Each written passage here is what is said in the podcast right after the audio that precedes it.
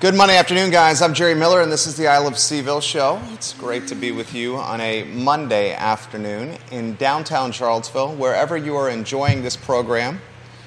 We appreciate your support, your viewership, and your listenership. We work hard for you, and the only thing literally we ask in return is for you to like, share the show, and uh, participate with the discussion. Today's program has a lot of topics that are relevant to us, the viewers and listeners. We'll talk schools, we'll talk housing, we'll talk economics and business, we'll talk politics, we'll talk food. Literally, the topics that matter to us in this community on today's program. Vanessa Parkhill in Earlysville, you are the absolute best. Thank you for liking the show. Ginny Who, we love when you retweet, retweet the program on Twitter. Deep Throat, I can't wait to get to your comments.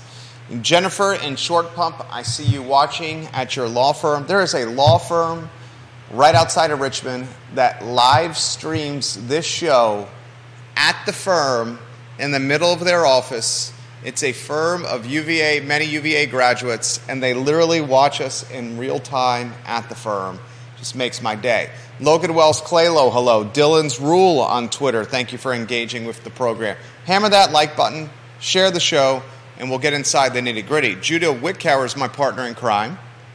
13 plus years here at uh, I Love CVille and VMV Brands. An opinion and a commentary and commentary that we've grown to uh, appreciate and welcome. I think he's been doing a hell of a job lately, I, I would say, viewers and listeners. When you have an opportunity, Judah, we need to change the screens here All right. for the previous show.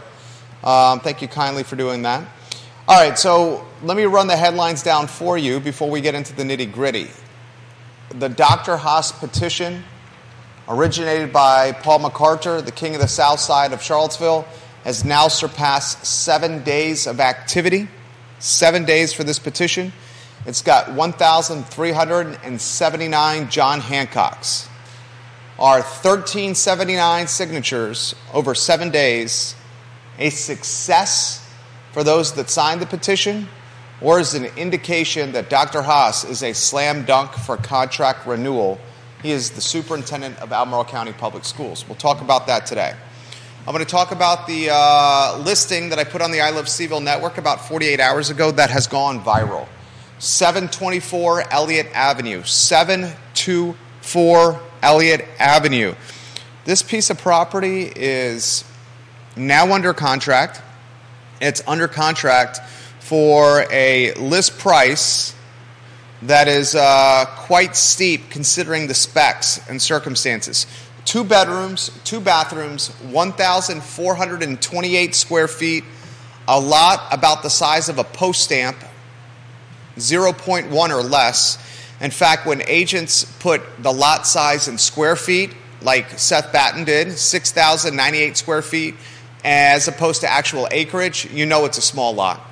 Um, the asking price, 674 900 It is now under contract. Seth Batten is an owner, agent, um, so he's listing the property and he remodeled the property. This dude, listen to what he purchased this property for. $165,000 on June 29th of last year. He purchased the property for $165,000 on June 29th of last year. It is now under contract after a short period of time. The asking price 674,900. We will follow this property to closing. I want to talk about what this means for the city of Charlottesville, for the Elliott Avenue neighborhood, and for housing in the city and Albemarle County on today's show. I learned something from Keith Smith today. In fact, I think you have the bar graph from Real Talk with Keith Smith. It's pretty great data. If you have that bar graph, give me a thumbs up. Put it on screen if we could. This bar graph depicts the, at the median, median days on market year over year from 2003 to 2023, no new construction, single family detached only. Look at the days on market for the last three years. In 2021, the median days on market in CVille, Albemarle County, Fluvanna, Greene, Nelson, Louisa, Augusta, Waynesboro State, and Buckingham was six. In 2022, it was five. And this year so far, the median days on market for a single family detached, no new construction house is seven. Over the last three years, your days on market has either been six, five, or seven. It's freaking unbelievable. We'll talk about that on today's show, and what it means to this community. We also learned that the median rent in Charlottesville City and Albemarle County right now is $2,500. Housing is selling quickly and rents are escalating. We will break that down on today's show. I also want to talk about a ban on Airbnbs. Sean Tubbs, Charlottesville Community Substack, Info Seville, Town Crier Productions puts this piece of commentary out that I want to pick apart on today's show. Um, I find this kind of interesting. The, the theme is Will an Airbnb ban help create affordability in this community? This is what Sean writes. It appears, he says, it appears that the new zoning code will cancel out homestays and that existing ones would be eventually phased out. I originally wrote that one could apply for a guest lodging use in residential B and residential C, but I later learned that was not intended for short term rentals. Would anyone be willing to convert their Airbnb into a more formal inn or tavern? Will the seeming prohibition on new short term rentals lead to any legal action against the city? This is a surprise. We'll talk about that on today's show. And the new restaurant that's opening in Jaffray Woodriff's Code Building, the Wich Lab Sandwich Shop, is now open from 8 a.m. to 4 p.m. in the Code Courtyard. A lot we're going to cover. I'm going to give you a one hitter out of the notebook that did not make it to the headlines. Um, Forward Albemarle is a lobbying group of teachers, of parents, of educators, of citizens, and taxpayers. Their website is forwardalbemarle.org. They have a survey out where they sent a questionnaire in July to the six candidates who will appear on the ballot for the Albemarle County School Board. They asked these six candidates to respond to questions on numerous topics, this on the Forward Albemarle Twitter account. Forward Albemarle indicates they received responses from Berlin in the Whitehall District, Lee in the Rivanna District, Osborne in the Scottsville District, Allison Spillman at the, in the at large seat or the at large race. And Forward Albemarle clearly states we did not receive a response from Dr. Meg Bryce, at large can, uh, candidate, and McDermott from the Whitehall District. Both Bryce and McDermott declined to answer questions. Forward Albemarle is going to put out a voter guide, they tweet, to better inform the community as they head to the polls. Early in person voting begins on September 22nd at the Albemarle County Registrar's Office. The final day to vote in person is Tuesday, November 7th. Forward Albemarle is a lobbying group, again, of educators, employees of, of school systems, um, taxpayers, and local residents. We're going to see the influence this organization has come poll time because they're clearly throwing shade to Bryce and McDermott in these tweets. And what I would imagine is going to be a long composition questionnaire voter guide on their website, which they undoubtedly will use social media to circulate the voter guide. Give the show a like and a share anywhere you are watching. Bill McChesney, we appreciate you, the Mayor of McIntire, watching the program. I see folks in Short Pump, West End, Richmond, Crozet, Greenwood, Northern Virginia, folks outside Nashville, Tennessee, folks in the Baltimore, Maryland area, folks in North Downtown on our heat map, literally watching. Ivy is all over the program as well. All right, the lead of the program has got to be Dr. Haas's petition. Let's weave Judah Wickhauer in on a two shot.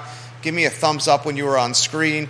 The petition now has seven days of traction, seven days of shelf life.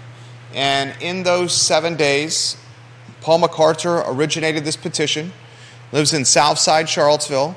He gave some thought to running for the school board, Paul MacArthur. Um, he's a realtor. He is a uh, husband, a family man. He started the petition over a week ago, and Judah, it has 1,379 signatures.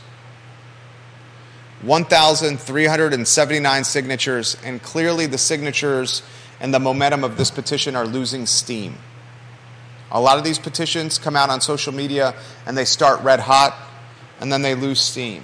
So I think it's fair now that we're a week in to ask this question Was this petition a success or a failure? The petition is all about renewing Superintendent Dr. Matthew Haas's contract. He's the head honcho of the Albemarle County School Board. I want your take first. I will not interrupt you, Judah Wickower. I mean, I guess if the if the purpose was to was to oust Haas, then Not oust. See, I said I wouldn't renew you, but words matter. You taught me that. It's to not renew his contract when it comes up for renewal, which is not ousting. Go ahead. in that regard, I guess it was a failure. Uh, if it was just to put him on blast, then I'd say it was probably a success. Anything else you want to offer? Uh, I mean, it, it really depends on, on what your metric for success is in this. I, uh, if the expectation was that it was going to get, you know, thousands and thousands and thousands of signatures, and uh, Dr. Haas would uh, throw up his hands and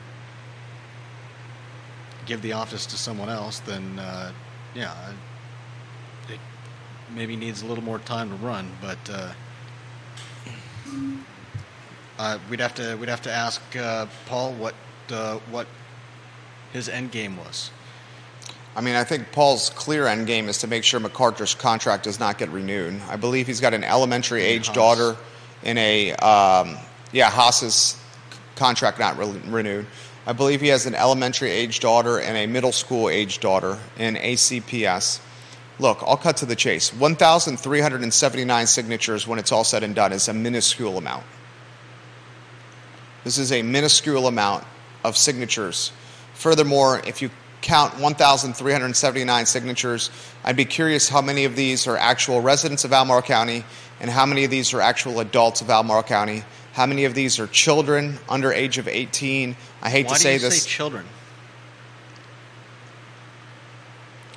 I think the, the petition would have way more validity and legitimacy if it was adults in Albemarle County that were taxpayers, and I think he would have it would have even more legitimacy and and and yeah, legitimacy if it was parents of kids in Albemarle County Public Schools. I would agree, but what? But I'm still curious why you say children. Is there a reason to believe that there are kids like trying to sign this thing? That's my point. I don't think we know if there's kids that have signed this or not. I, I'm just curious why you jump to kids. Like, Anyone under the age of 18, they're not allowed to vote. Right? But So if they're not allowed to vote, why you know why would they why would they count as a petition signer? I, I'm not. I'm not arguing that. I'm just curious why you think a bunch of kids would be signing this instead of adults. Well, there's my point: is we don't know who signed the petition. You're making my point for me.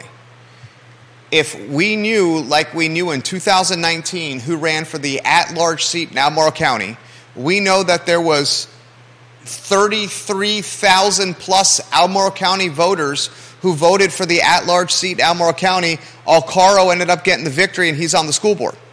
So there's your barometer. 33,000 plus people in 2019 voted for the at large seat in Albemarle County. 1,379 people have signed this petition. 4% of the people who voted for the at large seat in Albemarle County have signed this petition. Four, I'll say it again. I'm going to say it again.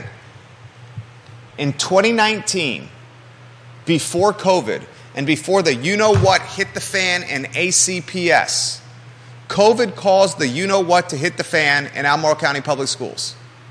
And in 2019, ACPS, Albemarle County Public Schools, was running way more effectively and efficiently than it is right now. You did not have school bus driver issues.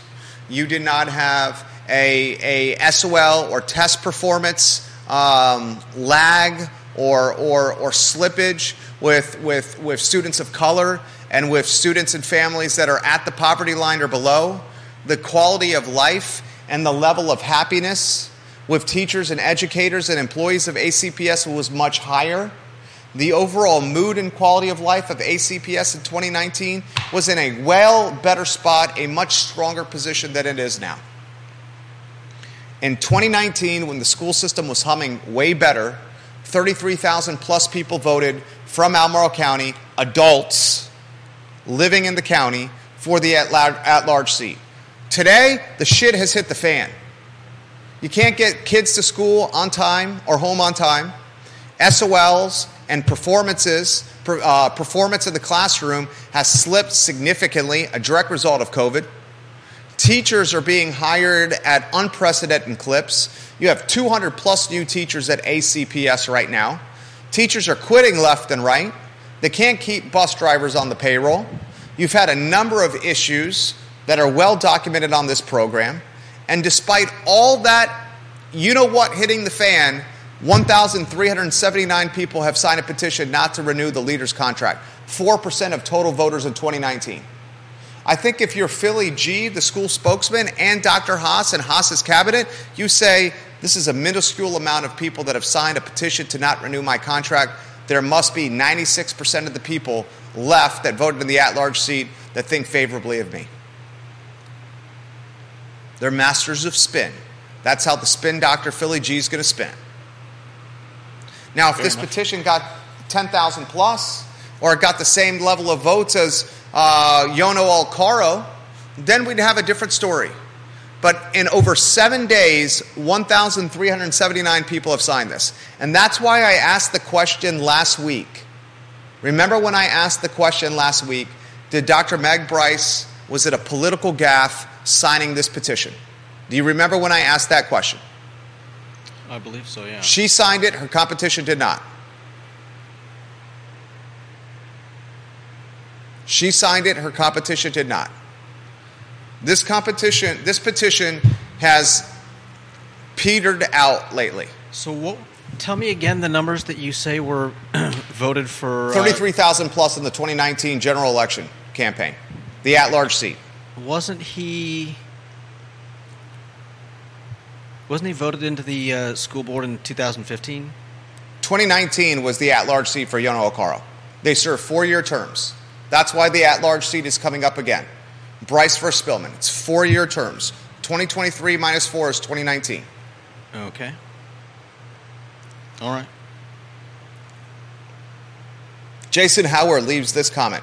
We are still in the first week of school. If this petition was circulated three months, three months ago, let's say 600 kids still aren't getting bus service, how many signatures might get it? Might it get? Right now, some parents may be giving the admin the benefit of the doubt. A few months of twice daily school runs could change some minds.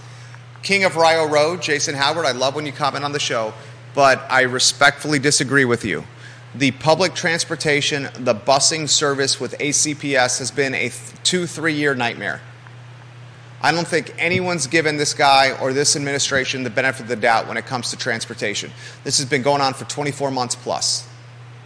24 months plus the bus situation.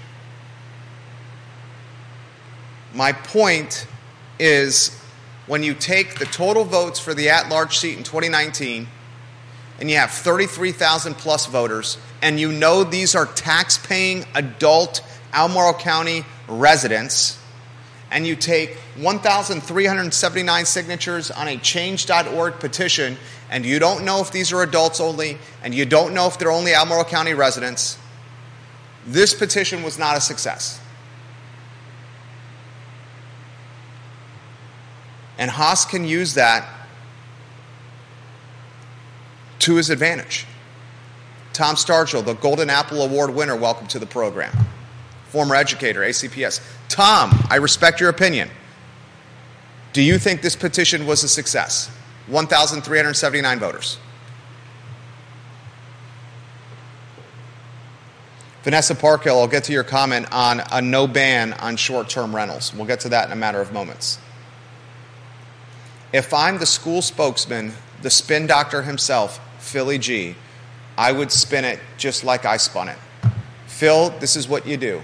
You take the total votes in 2019 and you take the total signatures of this petition and you basically say this is 4% of total voters. And we don't even know if the people who signed this petition are Albemarle County adult taxpayers. And if you position it just like that, you've won the battle of perception. That seems like a lot of people voted in that. What's that? It seems like a lot of people voted in that. I'm looking at the 2015 election, and it says that of the We, we established this last week. You can go to vpap.org and look it up. I'm happy to do it.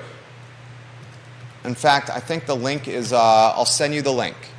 Um, I'll send you the link here from my Facebook page. Jason Howard, you have that link as well. Jason, if you have that link that I DM'd you in the comment section, that would mean the world to us. Let's see here. I will find it in the comment section of my Facebook page. I'm literally doing this on the fly. Everything I'm saying is based on data. Jason Howard, was this on Tuesday? Might have been on Tuesday's show. 22 comments. God, there's a lot of comments on these shows. Um, let's see, maybe it's Monday's show. There we go. Going to the comments section. Yeah, I think it was Monday show. A week ago. Yeah, that makes sense because the petition's been out for a week.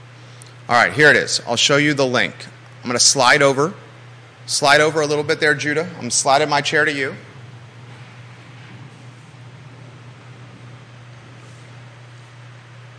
There it is right there. 19,260. Here, slide over to the right. 19,265 for Alcaro. 13,358 for Ann Elizabeth Oliver, plus 375 for a write in. That is over 30, that's basically 33,000 signatures right there. So everybody voted in that? What do you mean, everybody? I mean, I'm. There's a lot more than 33,000 Albemarle County residents. You're looking at 2015. Yeah. This is a 2019 election. I know, but in 2015. This is the city of Charlottesville. You're looking at the wrong jurisdiction. This is Albemarle County. This is the city of Charlottesville. All right. I'm sorry. City of Charlottesville has 50,000 residents. Of those 50,000 residents, not all of them are adults. Albemarle County has 100,000 residents. Okay, fair You're looking at the wrong jurisdiction. In fact, Albemarle County, Albemarle County population, 113,535 people as of 2021. So if you think about it, Alcaro in 2019 got 19,265 votes. Ann Elizabeth Oliver got 13,538. Alcaro got 58% of the vote. Ann Elizabeth Oliver got 40,800. Viewers and listeners, I'm going to screenshot this and put it in the comment section of my personal Facebook page. I'm going to do that now on the live stream of my personal Facebook page before we go to the next topic. I'm putting it in there right now. Can I do that on my phone? God, I'm literally doing a lot of things on the fly here. In fact, why don't I send this to you? I'll send it to you so then you can put it in the comment section of my personal Facebook page if you can, Judah. I'm sending you um, the uh, screenshot. If you can save this on your iPhone and then jump on my personal Facebook page and put that screenshot there, I'm going to put it on Twitter. So, Ginny Who, Dylan's Rule, and all those that are watching on Twitter, Deep Throat, this is also for you. Deep Throat, I'm going to get to your comments. I'm putting this screenshot there. I do not say this petition is a success, and I'm not trying to throw shade, I'm just being realistic. I'm just being realistic here. I sent it to you there, J Dubs. Could have emailed it. Let's do some quick math there. Okay? You, you throw those numbers out to me. I just sent you the total vote count. What was Alcaro's vote count? Um, I'm emailing this to myself. Okay, just take a look at the screenshot. If you can open up the screenshot and tell me what Alcaro's total vote, vote count is, it's 19, Uh, 265. 19,265. What was the next candidates? 13538. 13,538. And the write in got how many? 375. 375. I said it was 33,000 total votes. It's 33,178. My memory is on point. 33,178 total votes in the 2019 election, at large seat, times 4%, times 0.04.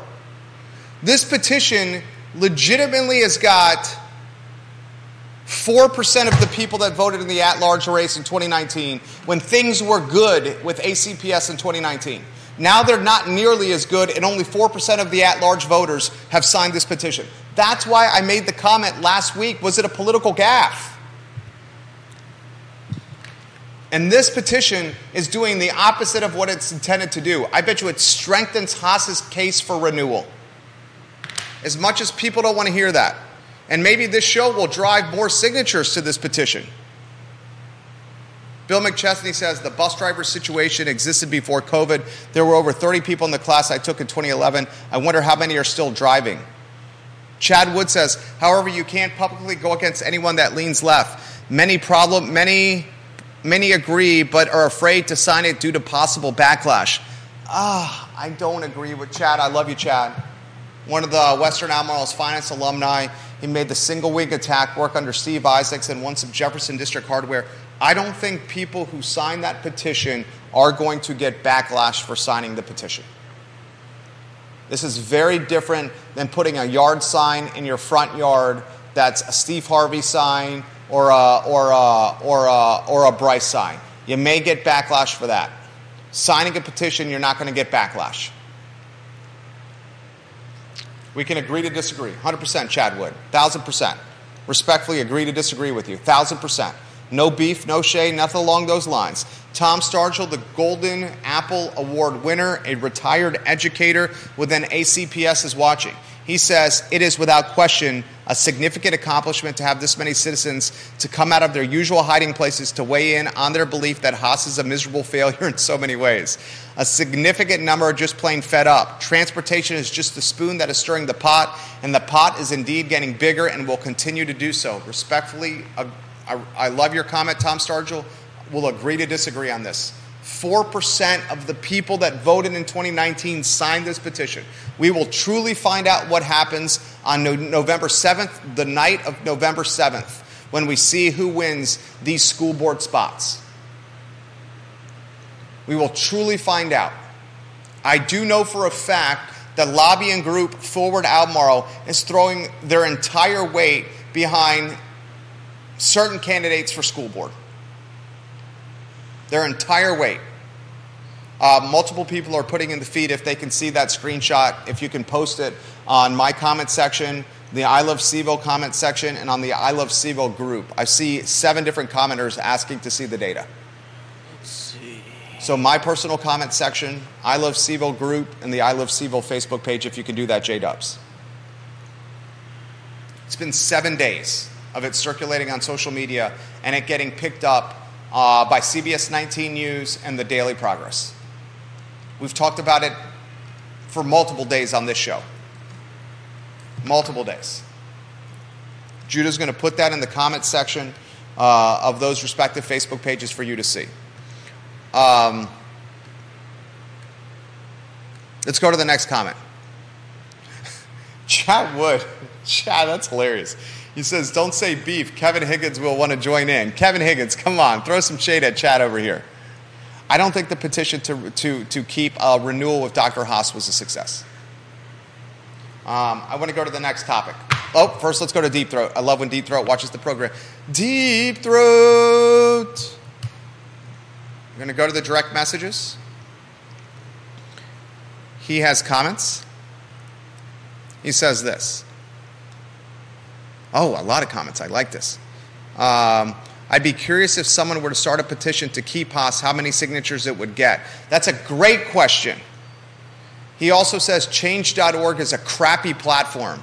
You get all kinds of rando signers for one thing, but also it is hard to get people to sign petitions. It might be that every person who signs represents 10 who feel the same way and never heard about the petition or didn't bother. It might be that 50% of the signatures are trolls or fakes. That's what I'm worried about. That's why it would be better if we could compare pro and anti petitions. I'm driving signatures up now as well. Evidently, we're driving signatures as the show is going on. Let's see. The petition now has. It's gone up two. It's gone up two, Deep Throat, you son of a bitch. It's gone up two, you SOB. Literally, it's gone up two since we started talking about it right now. I, I the platform change.org is, is a crappy platform for petitions. He's exactly right. And I a thousand percent wonder this as well how many trolls or bots or BS signers are on that change.org petition. One thing that is not a crappy indicator of, of um, quality of life or, or, or approval ratings is voter booth turnout. And we're, we're in an off off year. You know what off off year is? Let's go to a two shot. You know what off off year is, viewers and listeners? Judah, do you know what off off year means? Uh, n- no important, uh, no important. There's no governor race, no presidential race. There's no governor race, there's no presidential race. Yeah. What is the draw to get people to the polls this year? The draws to get people to the polls is not Amy Laufer against Steve Harvey. Right. What is the draw that's going to get people to the polls this year? I'd say the most hotly contested race in 2023 this year is Bryce Spillman. Give me another race that's more closely watched or more contested or more excitement or more soap opera drama than Bryce Spillman, Spillman, Bryce. None. I can't think of one. Viewers and listeners, can you think of one? Give it to me, put it in the feed. I can't think of a damn one. Let's go to Elliott Avenue. We're changing topics. Rotate those lower thirds if you can. I know you got a lot of things on your plate. If we can get the pictures on screen. 724 Elliott Avenue. Good Lord, ladies and gentlemen, I put this all over Facebook and it went effing viral. 724 Elliott Avenue. Ooh, Seth Batten's DMing me right now. Hey, we're talking about it right now. Seth, hey, we are talking about your listing again right now. Seth Batten, I'm literally DMing and chatting on Facebook Messenger with the owner agent of 724 Elliott Avenue. Seth, tune in. $674,900 asking price. You're rotating pictures? He's got the pictures on screen. Judah Wickhauer's the man. Let's give him some props. Listen to this $674,900 asking price. Two bedrooms, two bathrooms, 1,428 square feet. A lot the size of this studio and the courtyard in front of it. 6,098 square foot lot. That lot literally is the size of the courtyard in front of this portion of the Macklin building, our studio, and the unit next to ours is the size of the lot, Judah, for this house. Its days on market 18, which is 2x the median days on market for 2023. The median days on market for 2023 is seven. The median days on market in 2022 was five, and the median days on market for 2021 was six. That's single family detached, no new construction. Exactly this house in CVille, Albemarle, Fluvanna, Green, Nelson, Louisa, Augusta, Waynesboro State, and Buckingham. The last three years, the median days on market for single family detached, no new construction, six in 2021, five in 2022, and seven in 2023. This lasted 18 days on market. So 2x plus the median. Still, my man Seth, who's sending me Facebook DMs right now, is stacking some paper. He bought this crib, he bought this house, he bought this casa, he bought this investment property in June of last year for a bone 65 J Dubs. 165K. Deep throat, you follow this closely. What do you think the average price per square foot for remodeling is? I'd say it's between, I say it's 225 on the low end, 300 on the high end. Can I ask you, Seth? Seth, what is the average price per square foot for remodeling. 225 on low end? Question mark? 300 on high end? Let's run the money. Let's run the let's run the models with both. Let's say it's 225 on the low end, J Dubs. Okay? Deep Throat says 200 to 250. This is a yeah, this is nice, dude. He he he he dropped some ducats on this Deep Throat. Let's say let's say it's 225. I want you to write these numbers down, okay, for me? This is how you put a model together to make some money. This is literally what I do for a living. Hosting this these talk shows is not how I make my living. I want you to take 1,004, write it down on paper. 1428, which is the total square feet, times, so the x times 225. 1428, and I'll, I'll give you that number. 1428 times 225 is 321,300. Right, 321,300 next to that one. Okay? I need you to, because I'm going to count on you for these numbers here. 321, 300. Now let's go 1428 total square feet times the high end 300 J dubs. That's 428, 400. 428,400. Okay? What are those two remodeling numbers? That was 428. $428,400. What was the first one? Uh, the first total, Yep, the first number I gave you? 321, 300. 321 300 okay 321 300 this is the conservative estimate $321300 for remodeling and he paid write this number down too he paid last year in june $165000 so $165000 plus 321 300 that's the low end number. 486,300. Put 486, 486,000, comma $300, circle it and say low end next to it. 486,300, circle it and put low end next to it. All right. Okay? Now give me the high end remodeling number. Uh, was that the 428, 400? 428 400 is 300 a foot plus $165,000 is 593,400. 593,400. Circle it and put high end. 593,400 is the high end. This home went pending in 18 days, and because it's an investment property, I would bet Batten and his partner were willing to negotiate and not hold very firm to purchase price. So let's say they took a 8% haircut on 674 900. 674 900 times 0.92. They're taking an 8% haircut on purchase price. I have no idea. I'm just using my experience as a real estate investor. So 674 900 Judah times no, uh, you don't even have to write this down. 674 900 times 0.92. I'm going to say the sales price was in the neighborhood of $621,000. Write $621,000 down there and circle it and call it sales price. $621,000.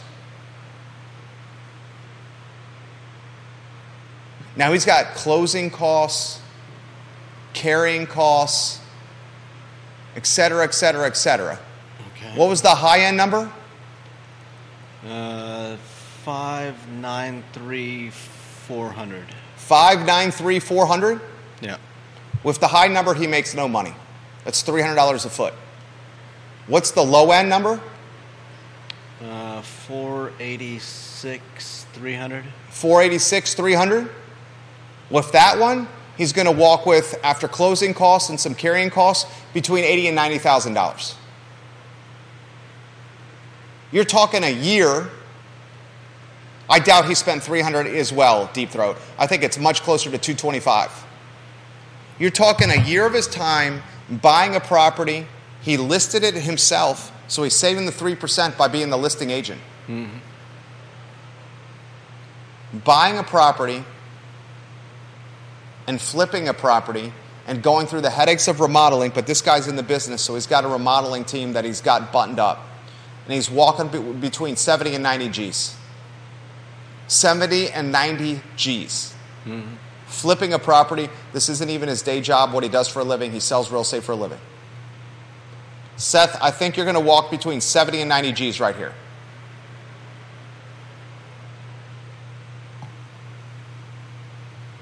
Seth, I want to give you serious props. You found a piece of real estate in the city of Charlottesville for $165,000 and you pounced on it. You pounced on it like a cougar pounces on a bag of Twinkies. What's a good pouncing metaphor? I don't think cougars pounce on Twinkies. You Cat. pounced on it like a kitty cat pounces on a tin of Cheez Whiz and some Ritz crackers. Is that a good one? What's your metaphor? I mean, you could go with cat and mouse.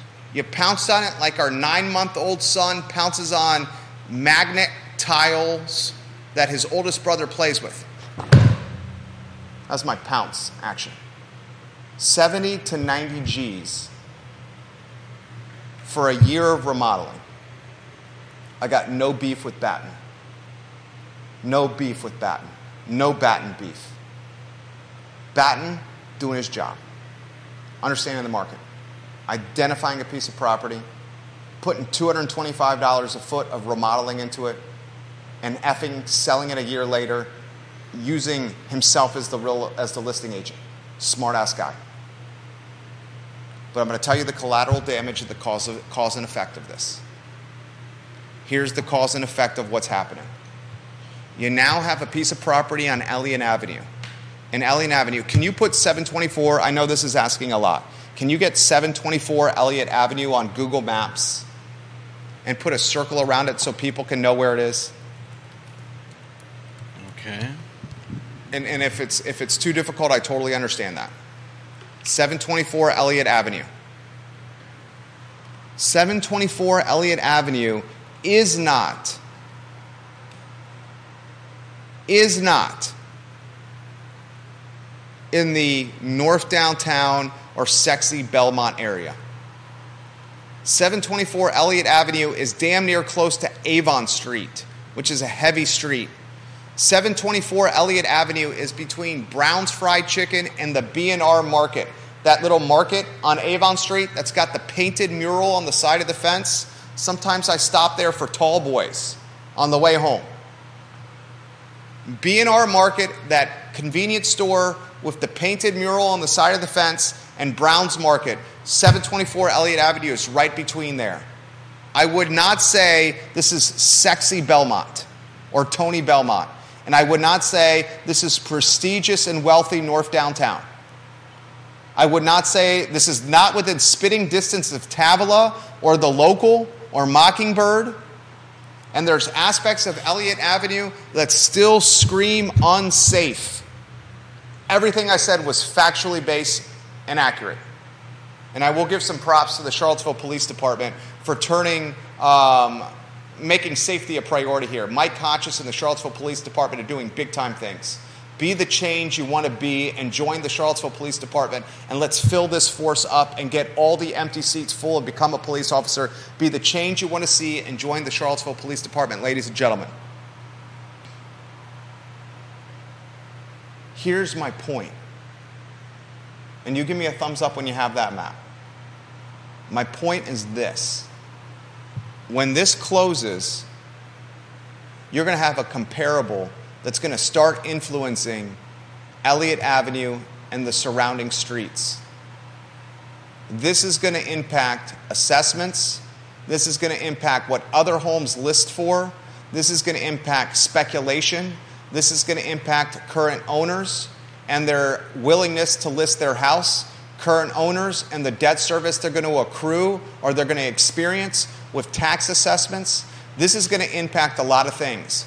When you start having homes like this sell, it starts breeding and yielding greater frequency and clips and levels of gentrification. And no one wants to hear that, but that's an effing fact. I got no beef with what Batten and his partner did. No beef at all. They saw an opportunity, they pounced on it like a cougar does a bag of Twinkies. They spent a year remodeling it, Batten used his institutional memory to list the property himself, saving the three points as the listing broker. He's a realtor. And now he's going to stack some paper and he's going to chop it up with his broker, with his mortgage broker partner.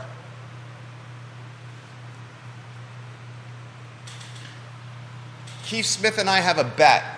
Smith thinks that this is a.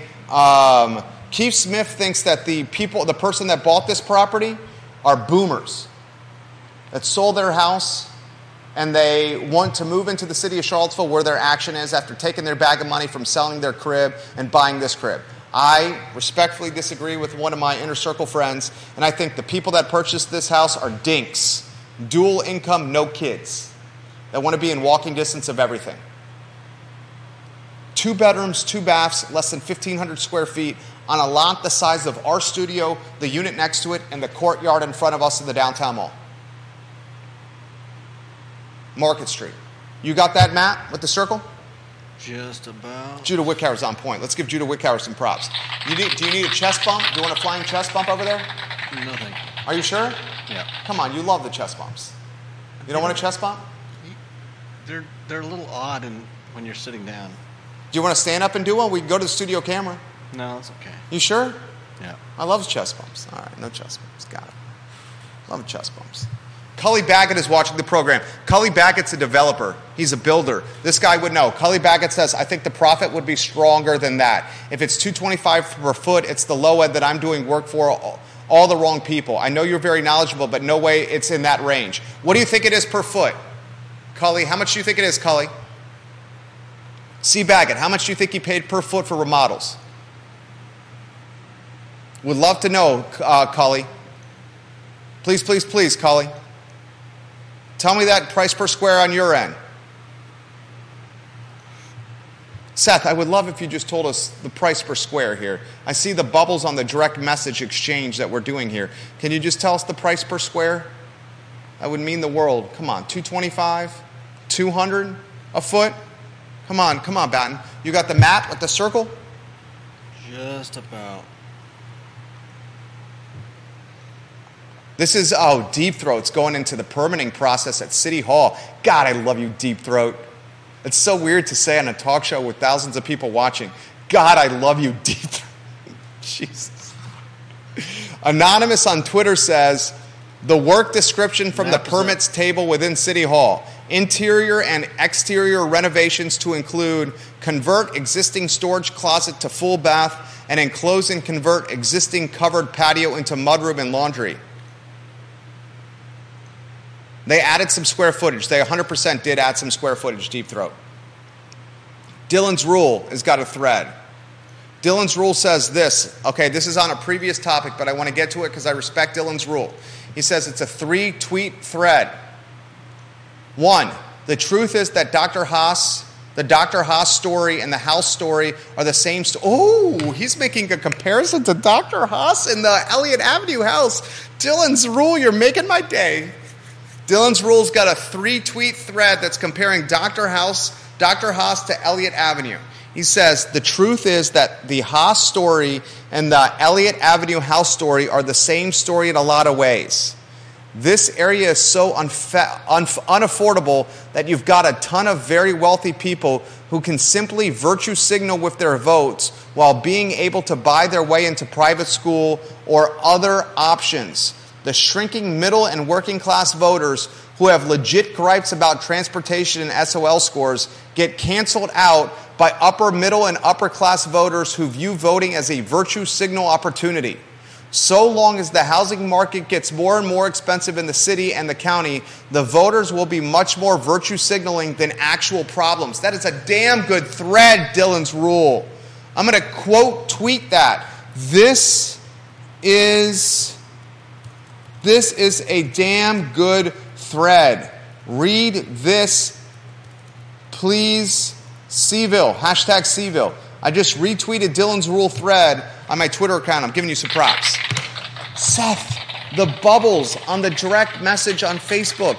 Can you tell me what, in short words, what you're saying here so I can relay it on air? I love you, buddy. I love you, buddy. I remember when Seth Batten was the bartender at La Tasa at the outdoor tiki hut. I first met Seth Batten when it was La Tasa. Now it's Bell, owned by the Shaughnessy brothers. He used to be the bartender at the Tiki Hut when Melissa Easter owned La Tasa. That's when I met him for the first time. Now he's a extremely successful realtor, beautiful wife, and a real estate investor, and he's done it through hard work and taking strategic risk. Batten, props to you, dog. You got the map? Yep. You put the map on screen? Yep. Gosh, Judah, you're crushing it. You sure you don't want that chest bump? Yep. Are you sure? Should I just do a high five? Sure. Is the map on screen? There we go.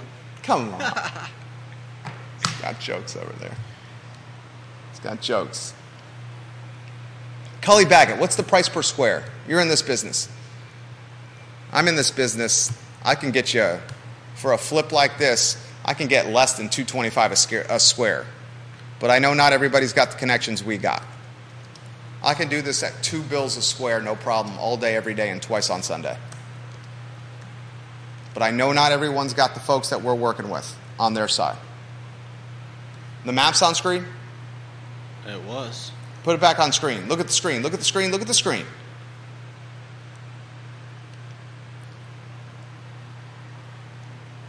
Cully Baggett says, here's where the listing's located. Cully Baggett, the builder and developer, says there's, there are way too many variables to accurately put an accurate range on remodeling. I mean, we are talking about removing some walls to open up a kitchen to a living room, which is a very popular one, or are we talking about putting tile showers in bathrooms and gutting out fiberglass tub shower combo bathrooms? This is this is according, according to the building permits, which Deep Throat found. This is for you, Cully Baggett. Deep Throat sends me this DM. The work description from the permits table, Cully Baggett, as follows interior and exterior renovations to include convert existing storage closet to full bath and enclose and convert existing covered patio into a mudroom and laundry room and they actually add some square footage to the house. I'm confident we could do that for 200 bucks a square foot. Very confident we could do it for two bill 200 bucks a square foot. The bubbles. Can you slide over I, I, I, I, we need Seth to respond. Okay. Can you encourage Seth to respond? Come on, Seth. Come, can you? Uh, Seth. Jerry really needs a response. Hold Are you? Hold on. We need to be on screen. You don't have the two shot out. There we go. Okay. Seth, come on. Be a pal.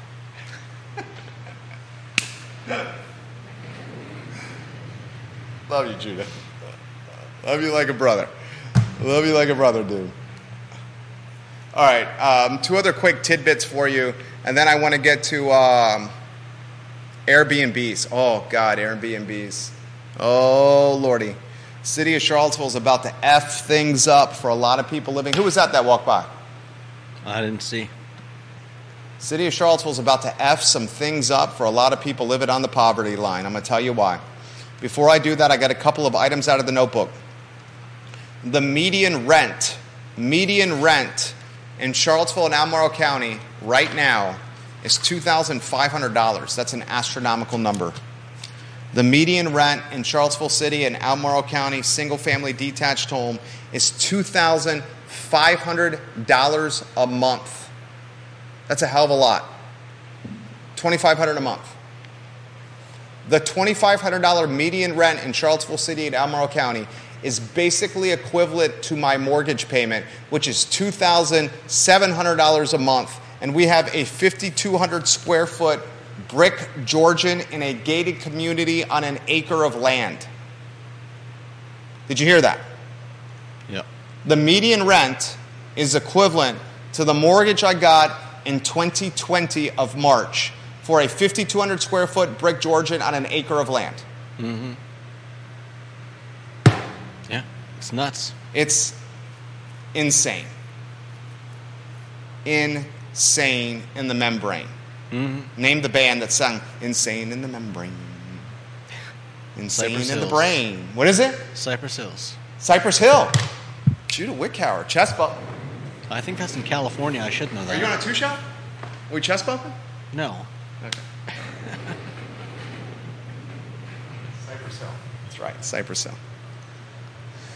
Um, also, I told you the days on market 2021, 2022, and 2023 six in 2021, five in 2022, and seven in 2023. That's also insane.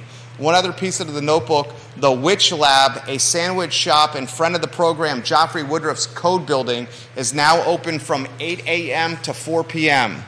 Wich Lab, a new sandwich shop in the downtown mall, is open 8 a.m. to 4 p.m. Now, the topic du jour. Can you put the lower third on screen for the Airbnbs?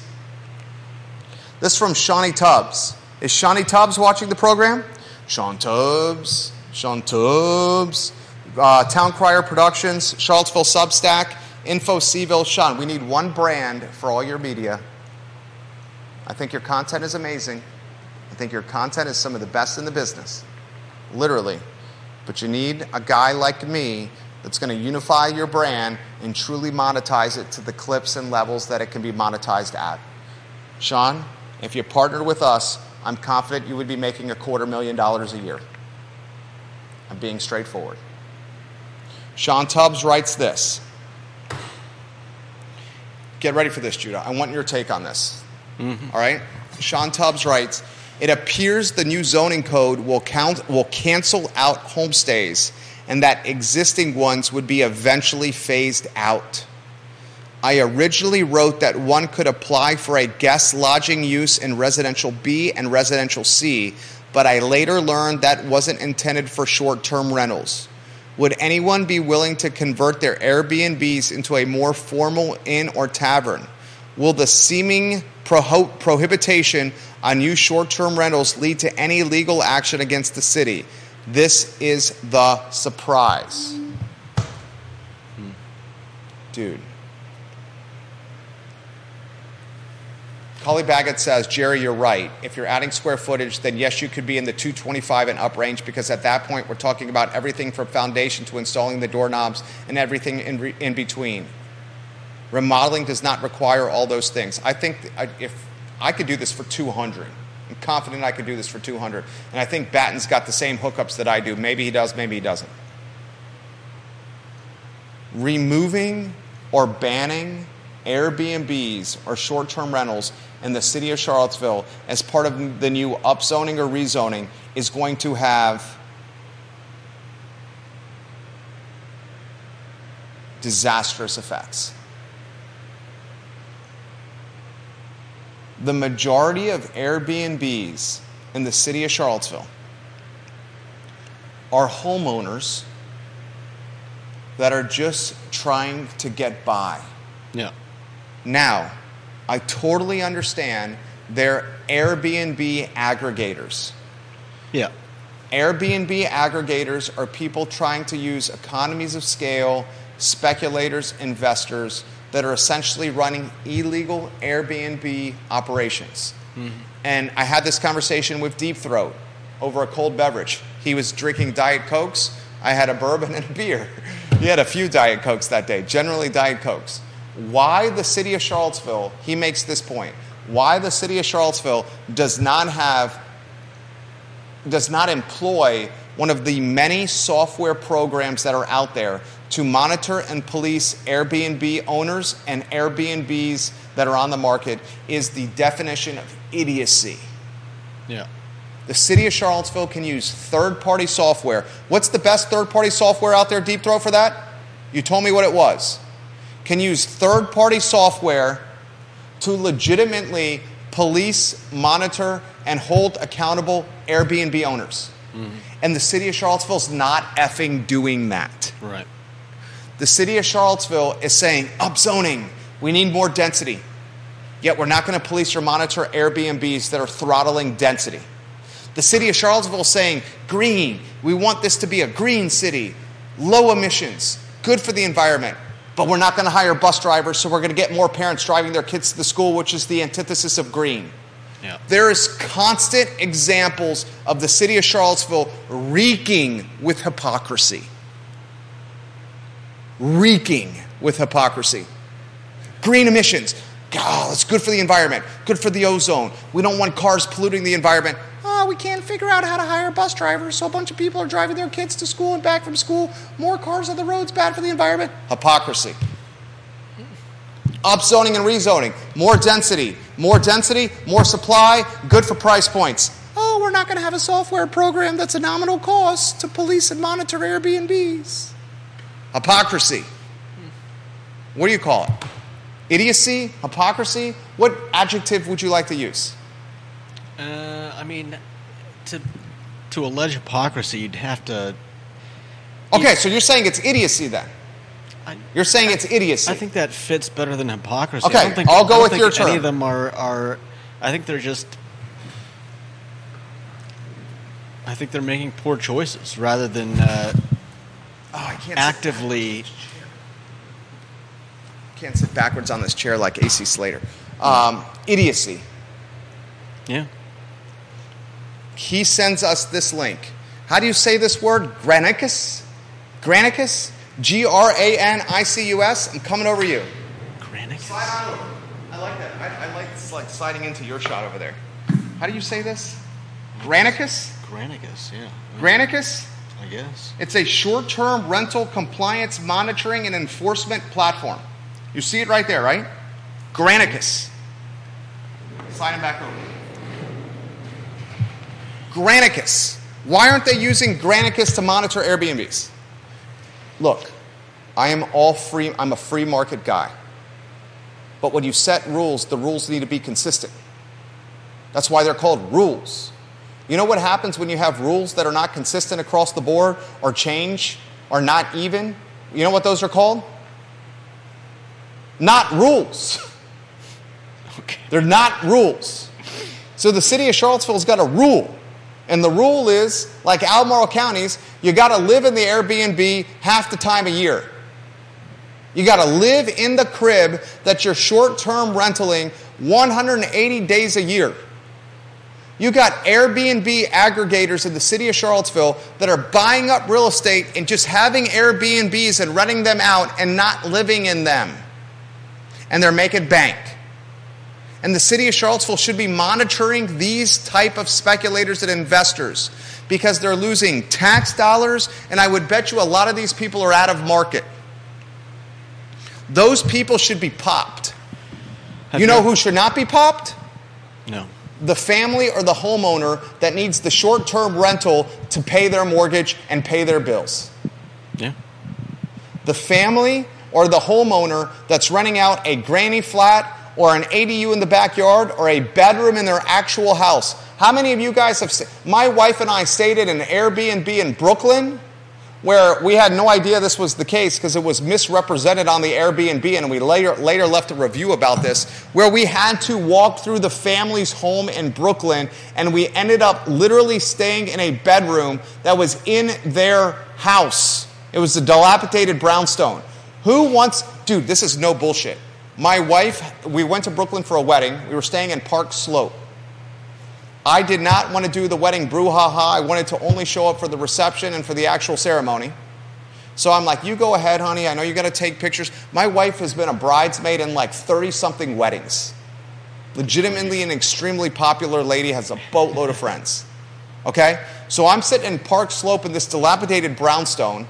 The family needs the Airbnb rental to literally pay their bills and they saw my wife leave and thought I went with them.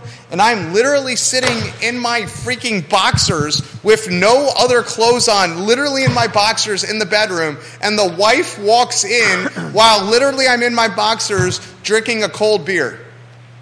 What were they? Were they going to come steal your stuff? I have no idea. Why was she walking in our room when we were staying there?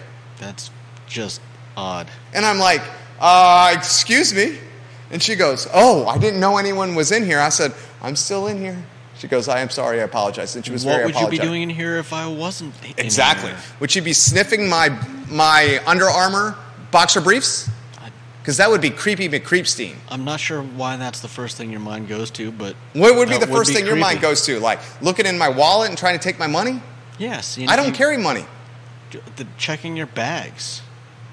To smell my Under Armour boxer briefs? I, that's what everybody does when. Uh, no, I, Those are the crappy Airbnbs. And I'm not trying to throw shade to anyone in the city of Charlottesville or Central Virginia who has one, and I know there's a lot of you out there. I don't want to stay in an Airbnb where it's tied to the living area of the actual property owner. Right. I would like a granny flat or a basement cottage or an ADU in the backyard where we have actual privacy.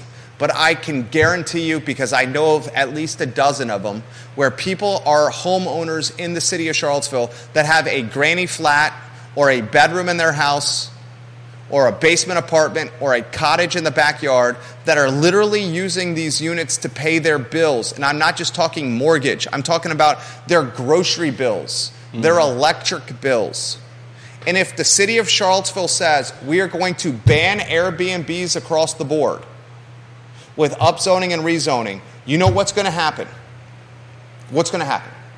Cause and effect. What's the collateral damage? Spotlight's on you, Judah. If, Give us uh, the nitty gritty. If they disallow anybody from using from having Airbnbs, If they ban Airbnbs, what's the cause and effect? I mean, I imagine people are going to start selling their properties. If they if they're if if running a, an Airbnb was helping them pay their mortgage, I imagine they're going to start scrambling and try to sell a sell a place and move out of move out of the area. It's going to further gentrify this community and make it wealthy, white, and even more homogenous. Banning Airbnbs is not going to uptick the supply of housing. right. Banning Airbnbs is not going to create more affordability.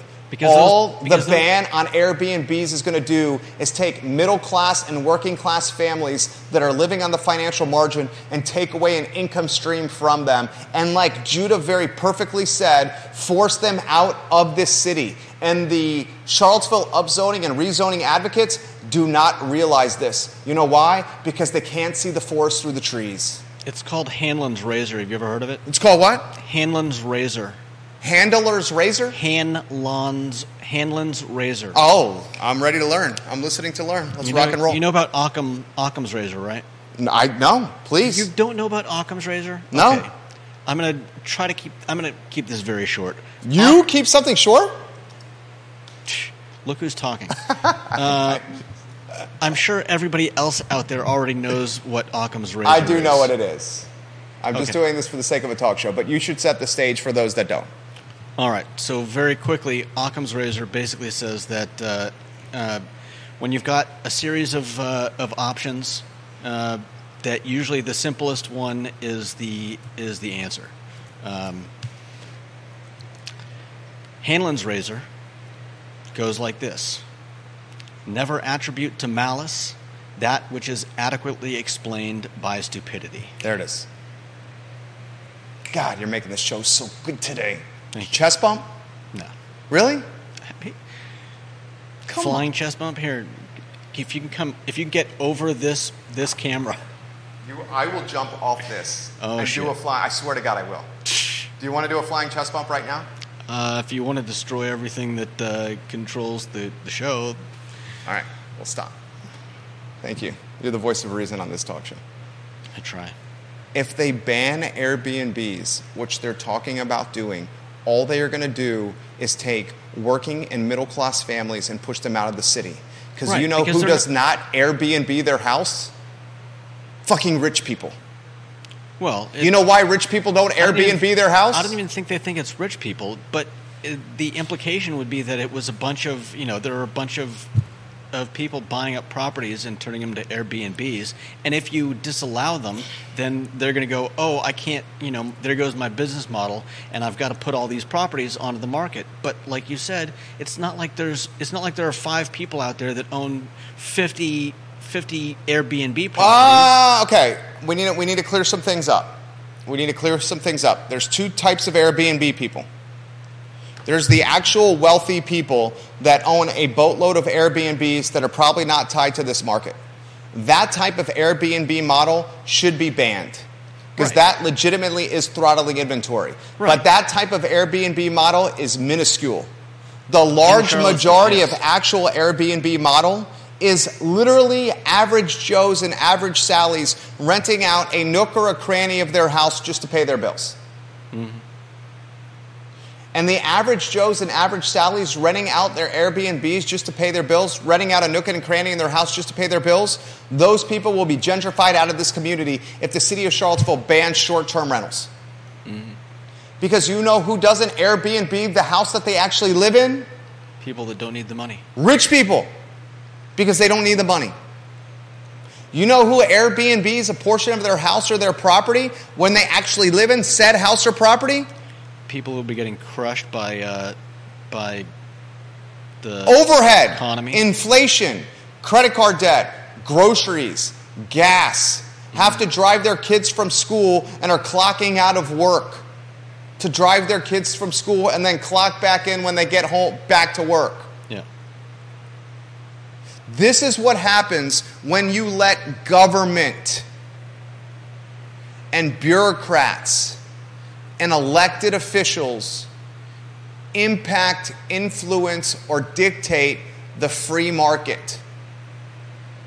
Government should take Airbnb software and say, yo, you, New York, this is what Deep Throat just said. And Deep Throat's got ducats. Deep Throat's got ducats.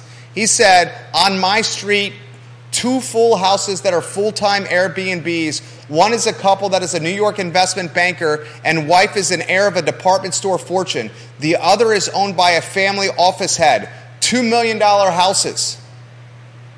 These type of Airbnbs should be nixed. The Airbnbs where it's just an average Joe and average Sally renting out a nook or a cranny of their house should not be nixed. Mm-hmm. Because that's going to create gentrification.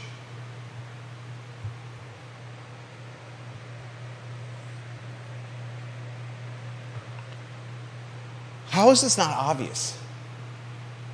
Right? Fix the underlying problem rather than fixing the overlying not so much a problem. How is this not obvious? I don't know. Why is this not obvious? Hanlon's razor. Why is this not common sense?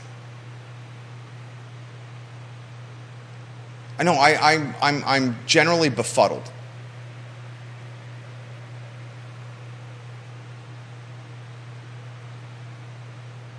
I'm generally befuddled. I'm flabbergasted. I'm dismayed. I'm mm-hmm. confused. I'm wondering aloud. Why? Seriously.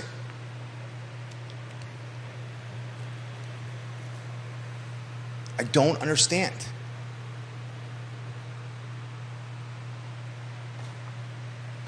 Bill McChesney says they don't want Airbnbs because they have a hard time collecting meals and lodging taxes and fees. Respectfully disagree. The people that rent these Airbnbs from average Joes and average Sallys still go to restaurants and bars and retail stores and buy stuff and eat stuff and drink stuff, and the city is winning by incremental meals tax. The city is still collecting its tax revenue through food and retail, Yeah. music, breweries, vineyards, shopping, dining, boozing. You might lose a little bit on lodging, but you're collecting it on the other silos of revenue. Yeah. And anybody who's been around Charlottesville has noticed that uh, they've been building and building and building and building This hotels, is great. right? Jim Freas, head of neighborhood NDS. We can't figure out how to enforce these complex rules, so we just give up and ban it all. Yeah.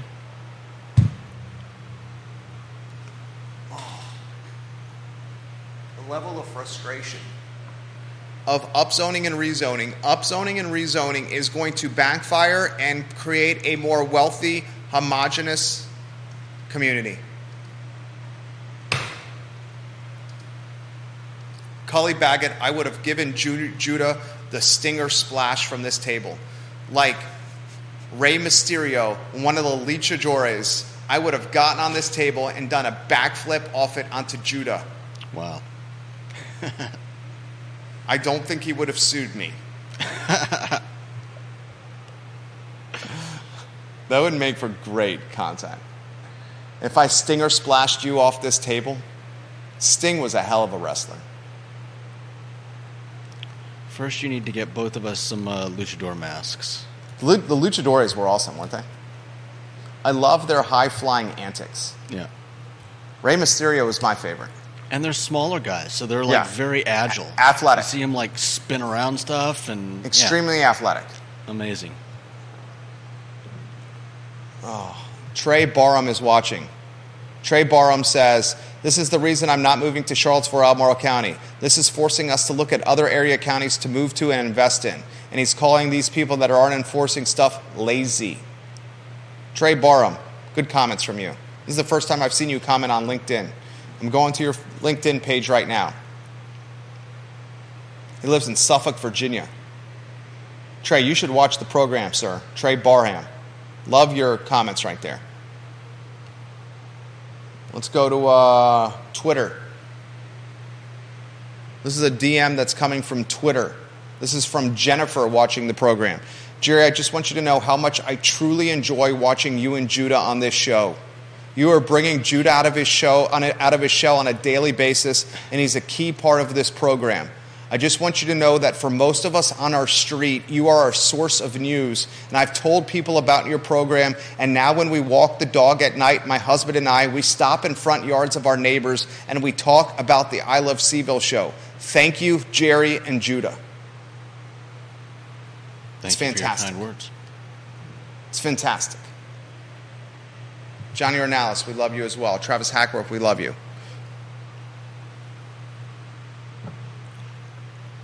Jason Howard on Rio Road. Jerry Miller, could part of banning them be getting a PR win with people who want more affordable housing and blame Airbnbs for rising costs? Makes people feel happy without actually solving the problem. Jason Howard, that's a damn good comment. I'm responding to Jason Howard. Damn good comment. Damn good comment. Are they just trying to win the battle of perception? That's, I mean, that's not going to last long. It never No. does. Exactly. Fantastic. Philip Dow in Scottsville. Great show, boys. Great show, boys. Grayson in North Downtown. Jerry, I echo what Jennifer said. You are the source of news for our neighborhood. Carol Cuppernall. Oh, Jerry, this is Carol Thorpe. It's fair to note that the downside of the Airbnb changes will be approved by an all Democrat political left government who claims to fight gentrification. That is hypocrisy. That is hypocrisy. It's hypocrisy or idiocy. Carol, we love when you watch the program, Carol Thorpe. You've changed your surname, Carol Thorpe. How come? Um, Sarah Hill Buchinsky, I love when SHB watches the program. She says, I agree with you, Jerry, but how would the city put in more stipulations on Airbnbs, i.e., income level, home value, for who is allowed to have an Airbnb? Leave it alone. The solution is worse than the problem. Here's how the city fixes it. You want to know how the city fixes it? They take, what was the name of that software? Granicus? Granicus? Something like that.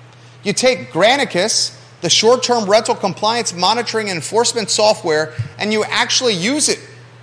And the rule is you have to live in the residence where the Airbnb is hosted half the year. That's so easy to enforce. You use the GIS and you look at who owns what property, and you take the address of who owns white property and you cross pollinate it against the Granicus Airbnb short term rental compliance monitoring software. And you say, John Smith lives at 208 Shamrock Road. Oh, on the VRBO website, there's 208 Shamrock Road. Does John Smith live there on the GIS? Yes, he does. Is 208 Shamrock Road on an Airbnb? Yes, he does. That's a legal Airbnb. Then you can say, oh, this home off in the Rugby neighborhood is owned by Jennifer, earned by Bobby Kirkland. Bobby Kirkland doesn't look like a resident of the city of Charlottesville. How is the Airbnb being it all this time? Here's an illegal one. Let's drop the hammer. It's not hard. It's not hard. All right, that's all she wrote. Anything you want to add? This is a Monday edition of the show. I'm fired up. Fired up. If you like the show, hammer the like button. We work hard for you. We only ask that you like and share the show. Spread the gospel. Spread the gospel. Anything you want to add? Uh, yeah. If anybody, uh, if anybody's tried that sandwich shop, let us know what it. Let us know how it is.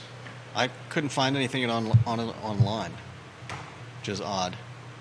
The Wich Lab? Yeah. Couldn't find a website. I wonder if it's tied to Sandwich.